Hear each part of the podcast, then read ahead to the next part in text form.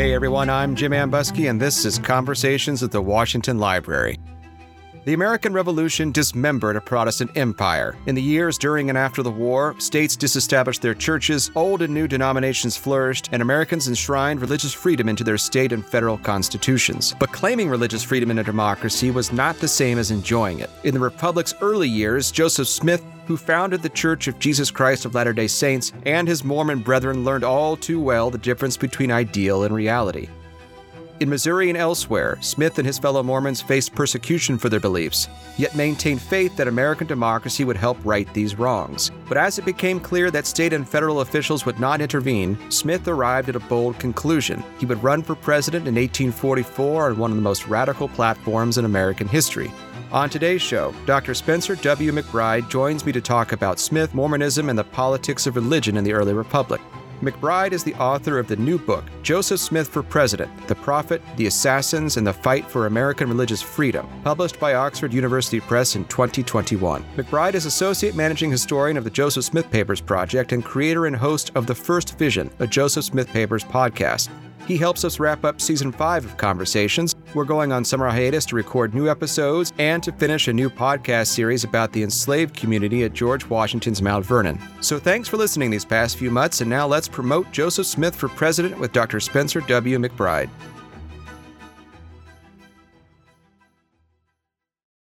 Spencer, when I was reading your book, I, I had to think back to my undergraduate days and even my graduate school days, where, of course, you had to do a lot of reading about all of American history. I'm an early Americanist, but of course, I had to read a lot on the 19th century, and I read about the Second Great Awakening and millennialism and the rise of evangelical culture in the early United States. But I confess I had not read a whole lot about Mormonism. So your book was a welcome opportunity to do that. And I'm very pleased that we can introduce that to some of the listeners out there who may not have had uh, much knowledge about the history of Mormonism, Joseph Smith, or his presidential campaign. Let's dive into it then a little bit by looking at Joseph Smith's early life. I mean, who was this guy who became the central figure of Mormonism in the early 19th century? Yeah, you know, I think it's easy when people think about a prominent figure as Joseph Smith. He has one of the most common names you could imagine for an American, Joseph Smith, uh, yet he leads this really uncommon life.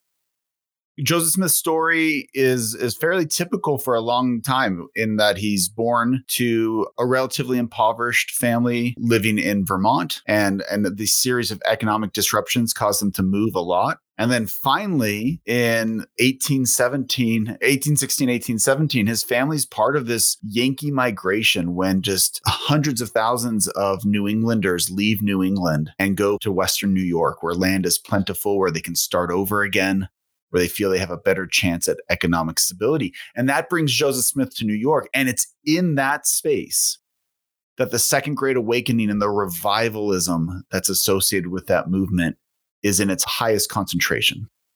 And so Joseph Smith moves to this place where religion's very much on the mind. He attends religious meetings and starts wondering about his soul as a teenage boy. Uh, wonders about the state of his soul. Which church should I join? He's looking at these Christian denominations. And the way he tells it in his history is he goes into the woods to pray. He has a vision of deity and is told to join none of the churches. Latter day Saints think of this moment as the first vision because it's the first in a, in a series of visions that Joseph Smith reports to the men and women interested in his, his activities. And, and ultimately, this string of divine encounters leads to the formation of a new church, the Church of Jesus Christ of Latter day Saints, as it's known today. A book of scripture called the Book of Mormon, which Latter day Saints, who, who, are Christians, use in conjunction with the Holy Bible. And, and so it becomes a strain, uh, not so much Protestant Christianity, but a restorationist Christianity, where they believe that they are restoring the primitive church from Jesus' time in the New Testament.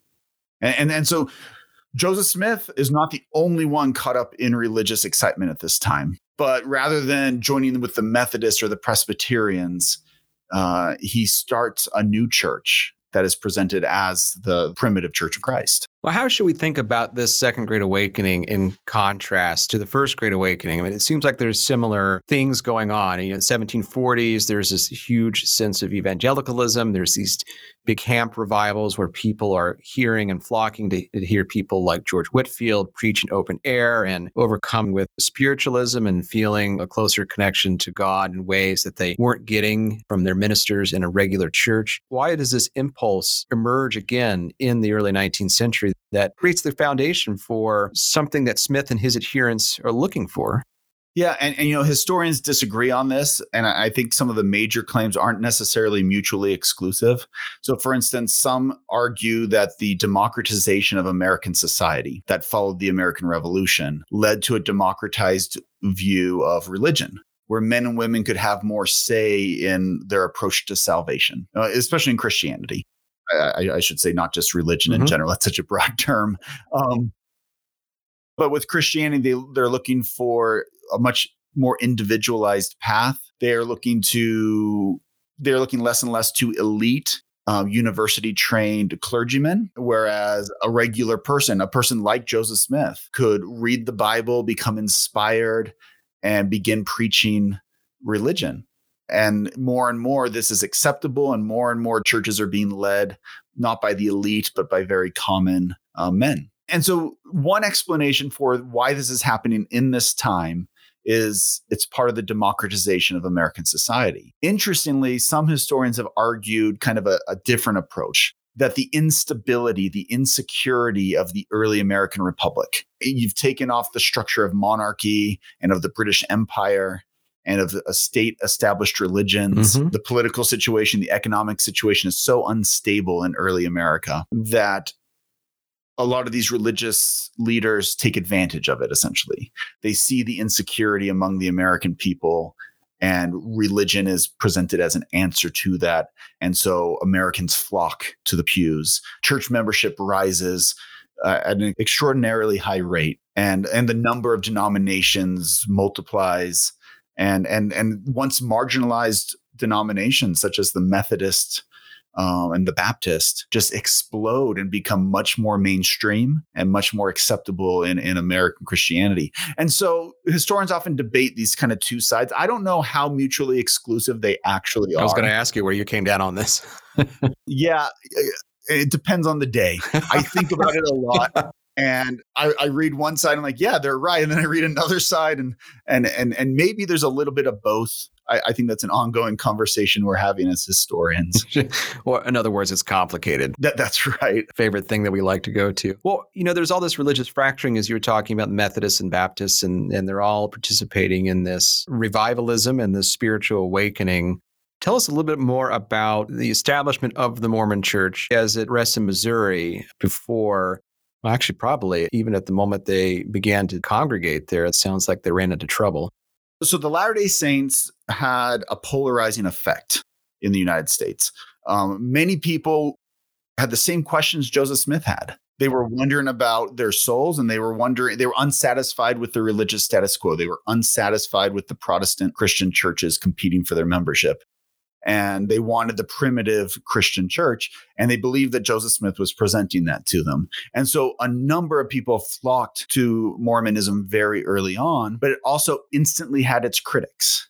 People that thought they were too reliant on the idea of Joseph Smith as a prophet, right? Joseph Smith wasn't just the president of the church. His followers viewed him as a prophet, similar to Moses in the Old Testament, or, or even a role, an administrative role like Peter is seen to have had in the New Testament. And so this was controversial. A man who claims that he has spoken with God and speaks not just as a religious leader, but as a prophet claims of continuing revelation from God. And this leads to problems. And eventually, the Latter day Saints moved to Ohio, to uh, Kirtland, near, uh, it's now a suburb of Cleveland. But eventually, they believe that Missouri is where they need to gather. So a lot of these converts to Mormonism would relocate and they'd move to be with their fellow Latter day Saints. And Joseph Smith taught that Missouri was where the second coming of Jesus Christ prophesied in the in the Bible was going to occur and that him and his followers were to go there and to build a city and to prepare themselves and the world for that event This brings problems, severe problems for the for the community. The Latter-day Saints are gathering. So they're a religious minority, but when you gather in one location, you have an effect on the economics and the politics of that location. And so in Missouri, all of a sudden this religious minority is a majority in their county. And their non Mormon neighbors say, Whoa, hold on we are going to be at an economic, we're going to be at a political disadvantage in our county with these Mormons coming in. And so they gather together to form a mob. And, and the way that mobocracy works so often in early America is they don't just grab their pitchforks and, and, and torches, as we might imagine, though sometimes they did. Often they met together to justify their actions. And they essentially write this declaration calling Mormonism a, a fake religion. Essentially, they don't deserve protection of religious freedom and that they're a threat to our economics and our politics and we are going to drive them out of the county. And this happens in Jackson County, Missouri. And then they move to another county in Missouri and it gets even worse there. And at this point, they're determined to drive them from the state altogether. And in fact, the governor of Missouri declares in an executive order that really challenges our kind of celebratory notions of American religious freedom. The governor of a state says the Mormons must be exterminated or driven from the state. And that's what happens. And the Mormons are expelled from Missouri and become religious refugees in Illinois. Illinois. Points already in terms of religious freedom and how it intersects with this idea of democracy. But something you just said a moment ago about revelation, and it got me thinking why is direct revelation such a problem or so threatening to a lot of people in this period? I mean, millions of people then and now pray every day, hoping to hear the word of God, or at least a voice in their head that gives them comfort and believes is God himself or herself. And why is direct revelation seen as such a threatening thing that is a good question and it's a big question. I'll give you kind of a short answer. This is a time that many Americans still believed in miracles. Many Americans were reading accounts of men and women who went into the woods to pray and claimed to have visions, including visions of God. And so it's not that there was among many that there was this belief that miracles had ceased or revelation had ceased, although some did believe that there were divides within Protestantism on this very issue. But often these hit on different trends going on in the United States. For instance, there was a competitive element. The Mormons are drawing people away from Protestant churches, right? Joseph Smith didn't just go into the say, I went into the woods, I had a vision, and God told me to be a Methodist. He said, God told me that all the churches are wrong that they're all preaching a form of Jesus Christ's gospel, but it's all corrupted. And so you're hit on some nerves there when you say things like that. And also the, the fact that the Mormons would gather together and live, they at least attempted to live this kind of economic communitarianism to, to different degrees during during the lifetime of, of their communities. This runs contrary to a lot of the notions of American democracy at this time. So all of a sudden you take some would criticize as superstition, a belief in revelation and in miracles, and others might accept that. But you pair that with what are seen as anti democratic actions, right? Something that seems a threat to American society as it's developing. And all of a sudden, it becomes very intolerable uh, for, for many Americans. What does the idea of religious freedom mean to most Americans in this period? Religious freedom is established in the Bill of Rights. We can talk about whether or not that applies to the states here in just a moment. Spoiler alert, it doesn't. But what do most Americans think about the state of religious freedom and the guarantees of religious freedom? Yeah, you know, by the mid 1830s, every state has essentially declared in one form or another, usually in their constitution, religious freedom. But religious freedom is still very much this idea of it's an idea created by Protestants for Protestants. And there's been some great scholarship lately on on how the American Revolution changed the nature of British imperial Christianity, or I think Christianity in the British Empire, and what happens after the scaffolding of empire is lifted. Uh, a shout out to my friend and fellow scholar Kate Carté, who's written about this. I'm um, talking to her next week, actually, on the live stream about it. excellent, excellent.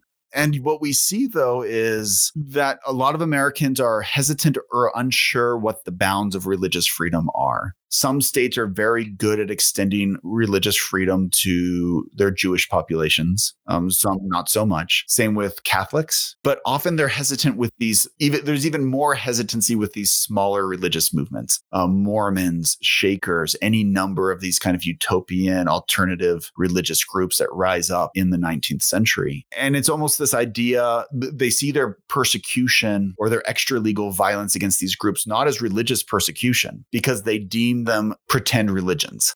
So essentially, how do you want to justify what you're doing by saying, I'm not persecuting a religious minority because they're not really religious? And so it's this tough situation. Most states, at least in their laws, protect and guarantee religious freedom, but in practice don't. Well, there's that tension between idealism and reality that I find particularly interesting in your book. And it struck me, at least early on, that Joseph Smith had a great deal of faith in the American democratic system, or at least in its aspirations to be a more democratic system. What should we know about his faith in that democracy? When Joseph Smith gets involved in politics, it's reluctantly.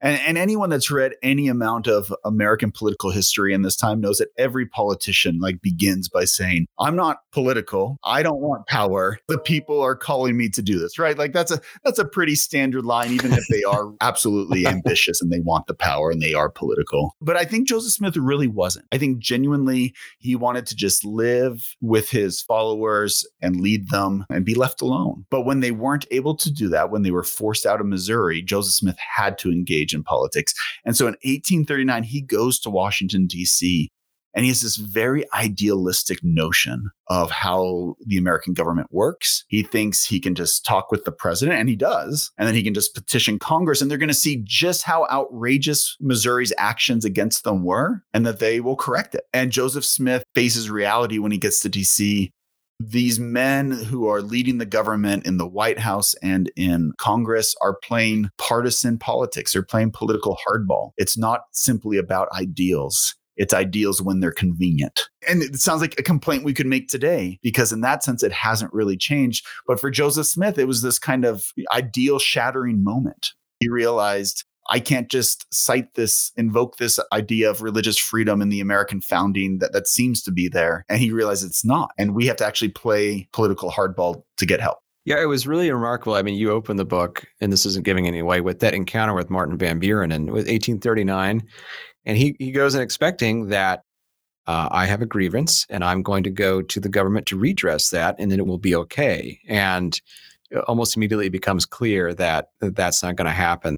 And uh, one of the fascinating points I think you raise in, in your book is the American Revolution is fought against a centralized imperial power 3,000 miles away. And that even though they create a stronger central government with the Constitution, most Americans probably agree to the late 18th and early 19th century that the states are the best repositories of a citizen's rights. It seems like Smith very quickly discovers that, especially with their experiences in Missouri, that that is not the case, that they're they might actually have to appeal to a say a higher power to defend their rights. Yeah, and I th- I write in the book uh, that this is almost one of like the forgotten. This is a forgotten piece of constitutional history, and maybe it's part of our society's collective historical amnesia, or maybe it's willfully forgotten. But that the Bill of Rights did not apply to the individual states before the Fourteenth Amendment.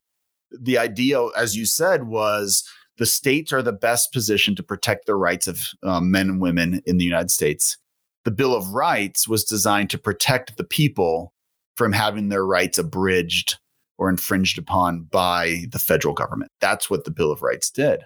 And so Joseph Smith very quickly sees this as a problem because what if the state is the one that is leading the mobs? What if the state is the one that is abridging a group's rights? There needs to be an apparatus in the federal government, the ability of the federal government to protect minority groups when states fail to do so. So Joseph Smith becomes a member of this vanguard of people calling for the Bill of Rights to apply to the individual states long before the Civil War, long before the 14th Amendment. And what's really fascinating is who else is on that vanguard? It's a Catholic priest down in uh, New Orleans. It's the Shakers in New York. It's these religious minority groups who are saying, hey, we love our country. We love the Constitution, but hey, there's something wrong.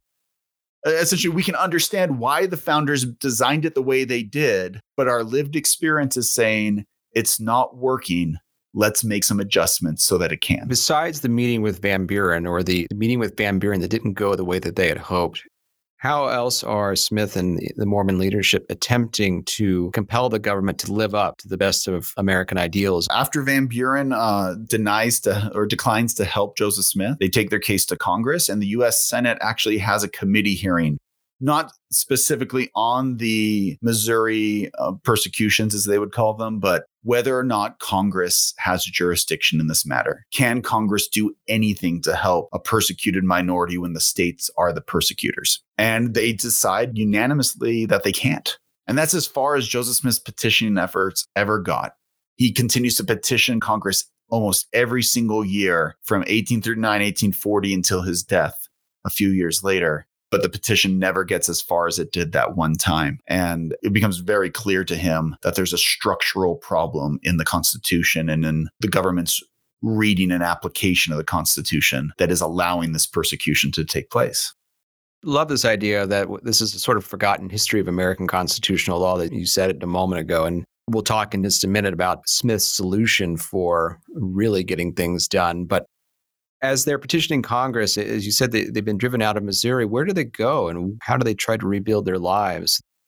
Yeah, so they cross the Mississippi River in the dead of winter. There's these harrowing stories of barefoot children, men and women leaving, you know, bloody footprints in the snow. And, and, they cross the Mississippi River into Illinois. And the people of Illinois take them in as, as religious refugees if the story of what happened to the Mormons in Missouri makes you feel really distressed about this episode of, of American history, the feel good story comes when they enter Illinois and the people of Illinois take them in and help them despite their religious differences.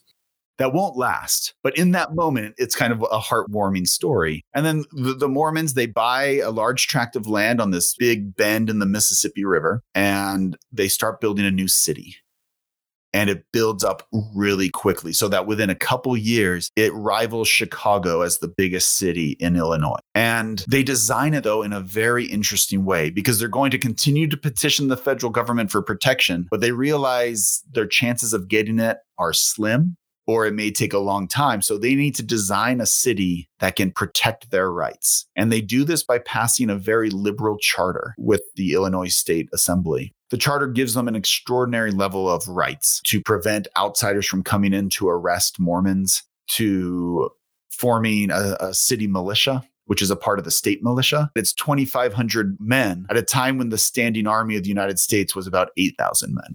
So it's one of the biggest militias in the United States. And, and they designed this city to protect their rights, but also declare the rights of religious freedom for any who enter the city. Uh, and specifically, not just Christians. They specifically list in that ordinance um, Jews and, and Mohammedans, as they call them, which was a term often used for Muslims. Now, how many Muslims and Jews were going to venture to Nauvoo, Illinois? Not that many, but it's this principle that they're proclaiming. And the reason that the Illinois state legislature goes along with this is that state was so evenly divided between Whigs and Democrats that the Mormons, though a minority, they often voted together. They would be the kingmakers, and both sides wanted them. So you have Abraham Lincoln, this up and coming Whig uh, who's in the state assembly, he supports the Mormons' efforts. Stephen A. Douglas is there in the state government. He supports it as a Democrat, right? Both sides are trying to court the Mormon vote, seeing that they're going to be the difference makers. And the Mormons recognize that and they say, hey, we can use our voting as a block. We can use our, our, our political influence to ensure the protection of our rights. As they're doing this, the 1844 presidential election is approaching, and Smith writes, was it five letters to the five different candidates, basically saying, what are you going to do for us? We've had these episodes, we've had, we've suffered these abuses. How are you going to protect us? Is this another indication that maybe Smith thinks that there's a chance that the federal magistrate, chief executive, as they might have called him, besides the president back in those days, could potentially take the side of the, the Mormon community and try to give them some relief for their suffering? I think he hopes so. And of course, this is issues of what powers did the president actually have at this time. Uh, but even if he can't do it by by proclamation, uh, but or by executive order, that if a president has so much sway with Congress and and his party in Congress, that it may be helpful. But what also is happening by 1844 is things are getting bad for the Mormons again. This block voting practice that they thought would secure them their rights has ended up alienating many people in Illinois. And it appears that what had happened in Missouri is getting set to happen again in Illinois. So it's in this context, this desperation that Joseph Smith writes. Um, men whose names political historians know really well John C. Calhoun, uh, Henry Clay, Martin Van Buren, um, Lewis Cass, Richard Mentor Johnson, asks, writes them all the same letter. Uh, two don't reply and, and Calhoun and, and uh, Cass both kind of essentially write the same reasoning. Hey, we sympathize with you, but citing states' rights, they say ah, the federal government can do nothing in this case. And that really irritates Joseph Smith. But I think the person, and this is just my opinion, the person whose uh, letter irritated him more was Henry Clay. No one in the history of, of the United States has ever wanted to be president as badly as Henry Clay did. And Henry Clay writes the most politician letter ever, essentially saying, Hey, I sympathize with you. I feel for you. I'm not going to make any promises because I don't want to be held to them when I get elected. And so Joseph Smith, you know, John C. Calhoun and Lewis Cass wrote principled letters Joseph Smith doesn't agree with their principles one bit. But Henry Clay just wrote kind of the most unprincipled politician answer. But all of them irritate him. And yeah, that's when he decides we need to look elsewhere for a candidate to support. What's the solution then? Who's the candidate they're going to back? Well, they, they decide none of these candidates are going to help them. And so Joseph Smith is going to be that independent candidate. Let's talk a little bit about presidential campaign politics then in Washington's era, of course, you, you didn't run for president. You stood for president and people did the work for you of campaigning for you or supplying liquor, things like that. Uh, you, you didn't actively run as people do now and give stump speeches across the country. What was it like to run for president? What was the political process in the 1840s that, that Smith is about to embark on?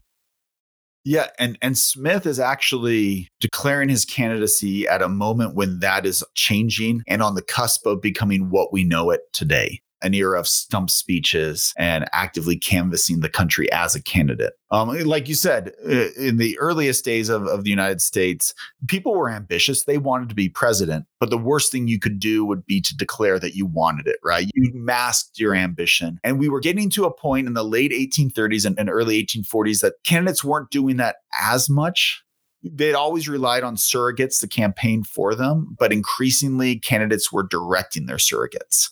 So they're not going out and making stump speeches yet, but they are having an active role in running their own campaigns. And we are just a few years away here in 1844 from when they would actively campaign. And Joseph Smith has an advantage. I mean, he's running from the outside. He's not going to win. And I think most observers knew that right off the bat. But he has something that other outside candidates don't have. He has hundreds of experienced Mormon missionaries who know how to travel the country and preach religion and he dispatches them to travel the country and preach politics to campaign for him. And so we have this very kind of unique innovation in presidential campaigning with Joseph Smith at a time when presidential campaigning itself is evolving. How successful is that canvassing? Tell us a little bit about the deployment of those missionaries, not just evangelize the word of God, but to evangelize this idea of American democracy as it should be. Yeah, and it's a fascinating story. These electioneering missionaries, as they become known, they meet with some success, not not a ton, but their efforts are what's really extraordinary in, in terms of the history. A lot of them go to states where they were originally from. If they converted in Pennsylvania, they still had friends and family in Pennsylvania. Let's go preach politics to them. Some go to the deep south, though, and that and we'll talk about uh, joseph smith's um, campaign policies later I, I, assume. But he has this pamphlet that they're distributing calling for the abolition of slavery. And a lot of these missionaries run into mobs not because they're mormons but because they're distributing a pamphlet calling for abolition. And that gets them into trouble. But one of the most fascinating accounts is brigham young who, who would be joseph smith's successor spoiler alert um, he leads this meeting in boston and there's this this campaign meeting is met with hecklers. And so the police are called and the meeting ends when the hecklers start fighting not with the mormons. The boston hecklers start fighting with the police and there's a brawl. And, and so you know they're in this environment but i think and, and maybe my favorite kind of fun fact about this is the mormons establish a campaign news newspaper in Manhattan, right there on Printers Row. And it's called The Prophet. And the idea is we can print all this campaign information and other newspapers will pick it up and run with it. Uh, and so if you want your most esoteric, fun political fact about this is a Mormon electionary missionary named Sam Brannan is running The Prophet newspaper with his own printing press. And years later, he takes that printing press to San Francisco, and that same press, that same person prints the first news of discovery of gold in California. So I don't know if you want to include that, but that's kind of the, the fun, esoteric political history fact about this uh, campaign effort with these missionaries. No, that's great. I mean, it's certainly going to be useful to cocktail party too down the road. You're going to wow them with what you know. well, well, tell us about that platform then, because as you mentioned, there, you know, he's calling for the abolition of slavery, which is you know, might be appealing to some ardent anti-slavery and abolitionist-minded folks. Certainly, it's not going to play well in the South, but it sounds like he's got some other things on there that may be uh, equally as controversial in some respects. The way I've said it in the book and, and elsewhere is Joseph Smith was driven to the presidential race by one issue empower the federal government to protect religious minorities. But he wasn't a one issue candidate. He very quickly puts together this kind of robust, innovative, sometimes naive, but usually pretty radical political um, position. He, calls for the abolition of slavery, but with a very unique approach of this wide scale plan of paid emancipation. The federal government would purchase the freedom of enslaved men, women, and children. And to pay for it, they would use the proceeds from the sales of Western lands. So essentially, the federal government would purchase the freedom of enslaved people and slavery would be done. Again, kind of wishful thinking, but, but that's his very pragmatic approach to it. He calls for stabilizing the American economy by establishing a new national bank, which had been a hot button issue since Alexander Hamilton and Thomas Jefferson were in Washington's cabinet. No different, but he's calling for a different type of national bank. No one's going to get rich off this bank. The men who run it will be paid a per diem of $2 a day. Yeah, well, it was funny when you were saying two dollars a day. It sounded like, oh, these are graduate students. Yeah, yeah. Well, and I don't know where he gets this number, two dollars a day, because when he calls for lowering Congress's pay, it's also two dollars a day. And in his mind, he says that's how much a farmer makes. And so, essentially, in Joseph's mind, two dollars a day. It's a rhetorical tool. That's like the honest wage of a farmer, I guess, in his mind. So, a national bank that's going to stabilize the economy of the United States he calls for the expansion of the United States, of annexing Texas, of taking all of Oregon. And Oregon was a, a, territory that was contested with Great Britain. And even says when the time is right, the United States should expand into Canada and Mexico. Uh, he calls for the end of prisons he's calling for criminal justice reform and, and penitentiaries were this kind of new thing that were springing up all over the, the country this idea that they were going to reform prisoners with solitary confinement and hard labor. And joseph smith is not the only one but he's a loud voice saying hey this isn't working. We're actually creating a permanent criminal class. We need our criminal justice system to actually reform those who are convicted of crimes rather than essentially making them unfit to re-enter society when their their imprisonment's done.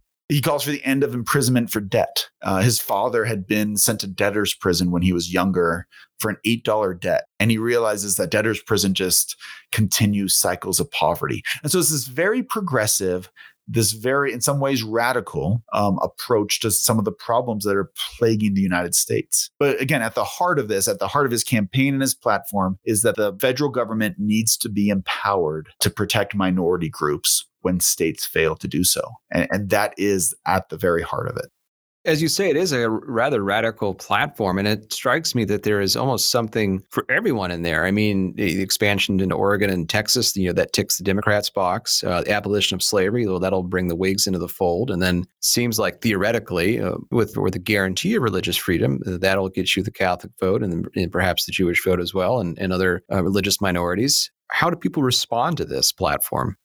Yeah, you know, a lot of people ignore it because here's the I mean, how do we respond to uh, kind of the long shot candidates today? We ignore sure, them. Yeah.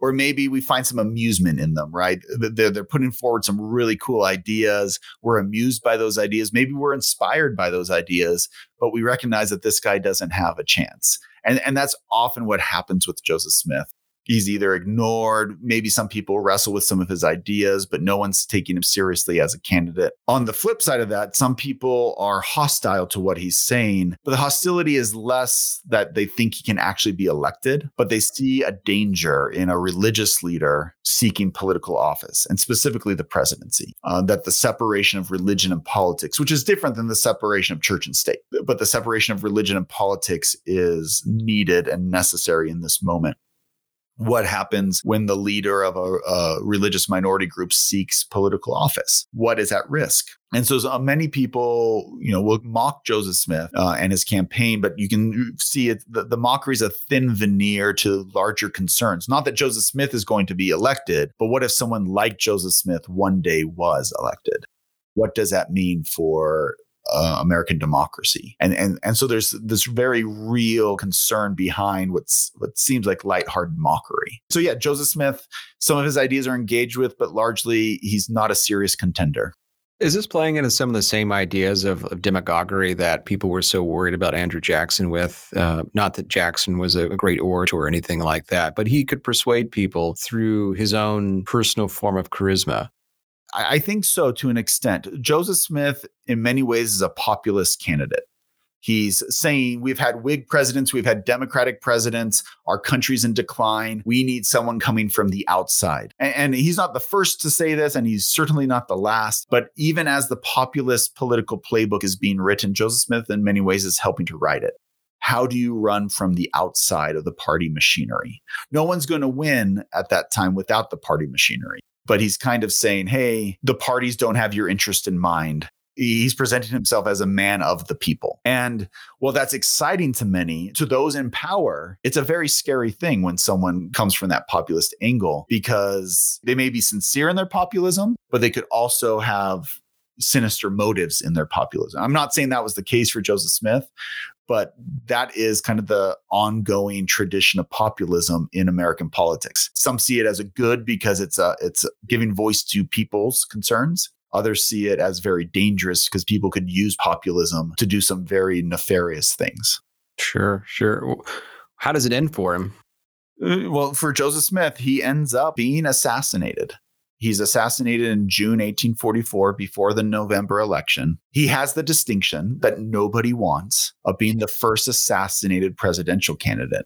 Now, the asterisk next to that is he was not assassinated because he was running for president. He was assassinated because of some local political issues going on and some of his actions he took as mayor of Nauvoo and, and ultimately a mob stormed the prison or the jail in which he was being held and shot him and his brother. He was assassinated while running for president, but he was not assassinated because he was running for president. Well, folks who are interested in those local politics and how it all comes to an end should definitely pick up your book. Spencer, I'm, I'm wondering why you chose to write this book in the first place. you, you've written a previous book on American religion. What attracted you to this topic? Yeah, so I'm forever fascinated by the interplay of religion and politics and that's our American tradition. From the revolution on, we debate the extent to which religion should be involved in our politics, all the while mixing religion in our politics. It's our ongoing tradition. The, the, debate itself is our tradition. And I work as a historian and documentary editor for the Joseph Smith paper. So I spend my days with in the archives with Joseph Smith's surviving documents. And I was going through all these political documents and I began to see kind of a bigger story. I think a lot of Latter day Saints today know that Joseph Smith, their founding prophet, ran for president, but they don't really know why. They don't really know if he had a chance. I think most Americans have n- no knowledge that this happened. And I wanted to write about it not because he was a serious contender, but sometimes it's the people running from outside the status quo that shine a light on inequalities on structural problems in our country. And I think Joseph Smith does that. I think even people who aren't interested in Mormonism as a religion or Joseph Smith as a religious leader can find in his story kind of this moment of someone saying, Hey, I love my country, but there's something wrong. And I think it shines a light on some of the structural issues at play in our lack of religious freedom. We like to celebrate the level of religious freedom in the United States. And to our country's credit, we do have, in many cases, a high level of religious freedom. But we're fooling ourselves if we tell ourselves that it's perfect and that it has been perfect and total from the beginning of the country. And Joseph Smith's story really highlights that religious freedom has never been universal in the United States in practice. And Joseph Smith was saying it never will be until we've empowered our government leaders to ensure that it is. Well, I was going to ask you about the relationship between your editorial work and the book, and you've answered that. And when I was reading your book, I very much was thinking about the constant tension, even in today's world, uh, certainly today's world, between our highest ideals and where we uh, come close to them, but also where we fall very short. And that struggle continues uh, even today. Certainly fascinating to read about it in Smith's time. Besides your book, though, you've also got several other audio projects that allow listeners or interested parties to learn more about the history of Mormonism, Joseph Smith, and the 19th century world in which they live. Can you tell us a little bit about your podcast efforts? As an academic historian, so much of my writing and, so much of our publication of the Joseph Smith papers is first and foremost for scholars. You know, we, we are publishing rather dense collections of documents. They're not the things that most people read cover to cover. Yet, for many practicing Latter day Saints today, they want to know what the Joseph Smith Papers project is turning up. What are we discovering as we dive deep into all of Joseph Smith's surviving documents? And so these podcasts became a public history approach. Let's take the very scholarly academic work of the Joseph Smith Papers project and let's find ways to make it more accessible to a general public. We need advanced degrees in history to do this project but we want to make it so that you don't need an advanced degree in history to engage and learn from it.